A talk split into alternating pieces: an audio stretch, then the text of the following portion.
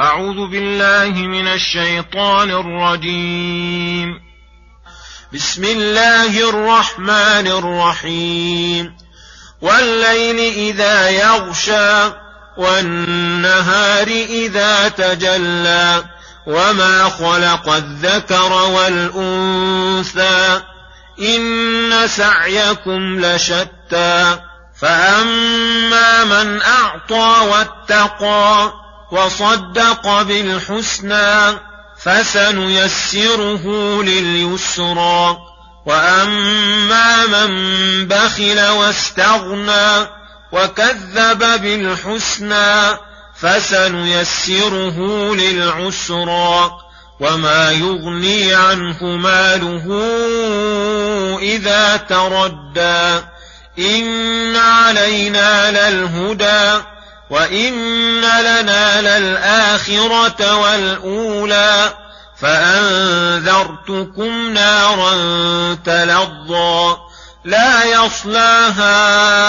إلا الأشقى الذي كذب وتولى وسيجنبها الأتقى الذي يؤتي ماله يتزكى وما لأحد عنده من نعمة تجزى إلا ابتغاء وجه ربه الأعلى ولسوف يرضى.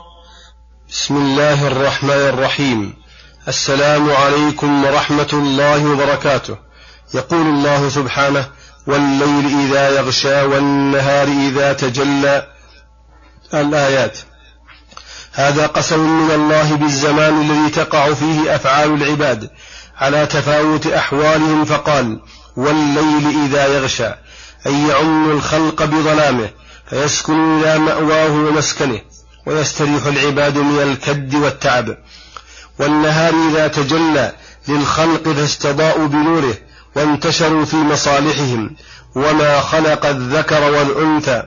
إن كانت ما موصولة كان إقساما بنفسه الكريمة الموصوفة بكونه خالق الذكور والإناث، وإن كانت مصدرية كان قسما بخلقه للذكر والأنثى، وكمال حكمته في ذلك أن خلق من كل صنف من الحيوانات التي يريد إبقاءها ذكرا وأنثى ليبقى النوع ولا يضمحل، وقاد كلا منهما إلى الآخر بسلسلة الشهوة، وجعل كل منهما مناسبا للآخر، فتبارك الله أحسن الخالقين.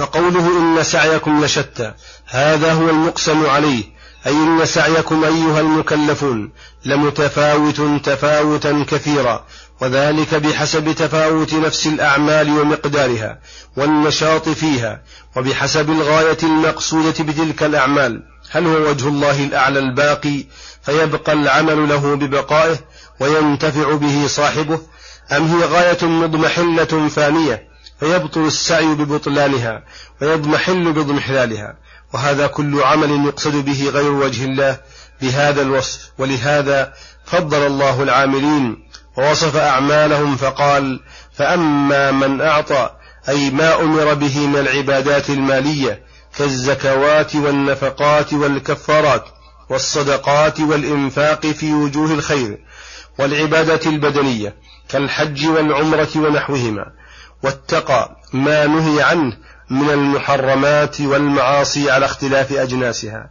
وصدق بالحسنى، أي صدق بلا إله إلا الله وما دلت عليه من العقائد الدينية وما ترتب عليها من الجزاء، فسنيسره لليسرى، أي نيسر له أمره ونجعله مسهلا عليه مسهلا عليه كل خير مسهلا عليه كل خير ميسرا له ترك كل شر، لأنه أتى بأسباب التيسير فيسر الله له ذلك.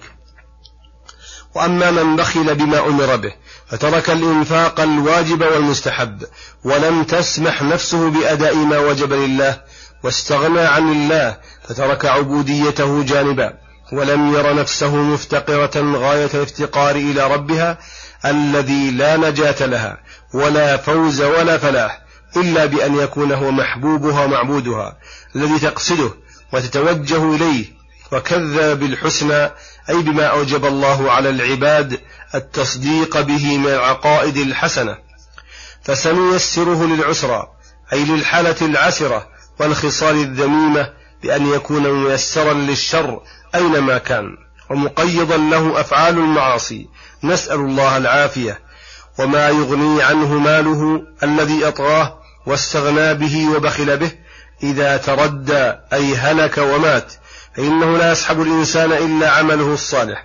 وأما ماله الذي لم يخرج منه الواجب فإنه يكون وبالا عليه، إذ لم يقدم منه لآخرته شيئا.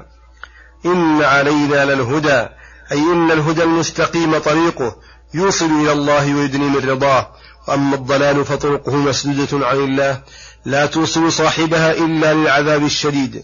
وإن لنا للآخرة والأولى ملكا وتصرفا ليس له فيهما مشارك، فليرغب الراغبون إليه في الطلب، ولينقطع رجاؤهم عن المخلوقين.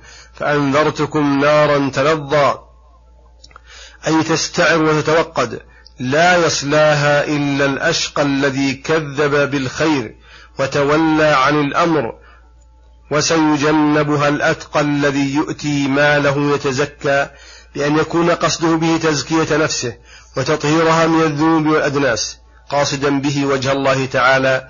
فدل هذا على أنه إذا تضمن الإنفاق المستحب ترك واجب كدين ونفقة ونحوهما فإنه غير مشروع، بل تكون عطيته مردودة عند كثير من العلماء، لأنه يتزكى بفعل مستحب يفوت عليه الواجب.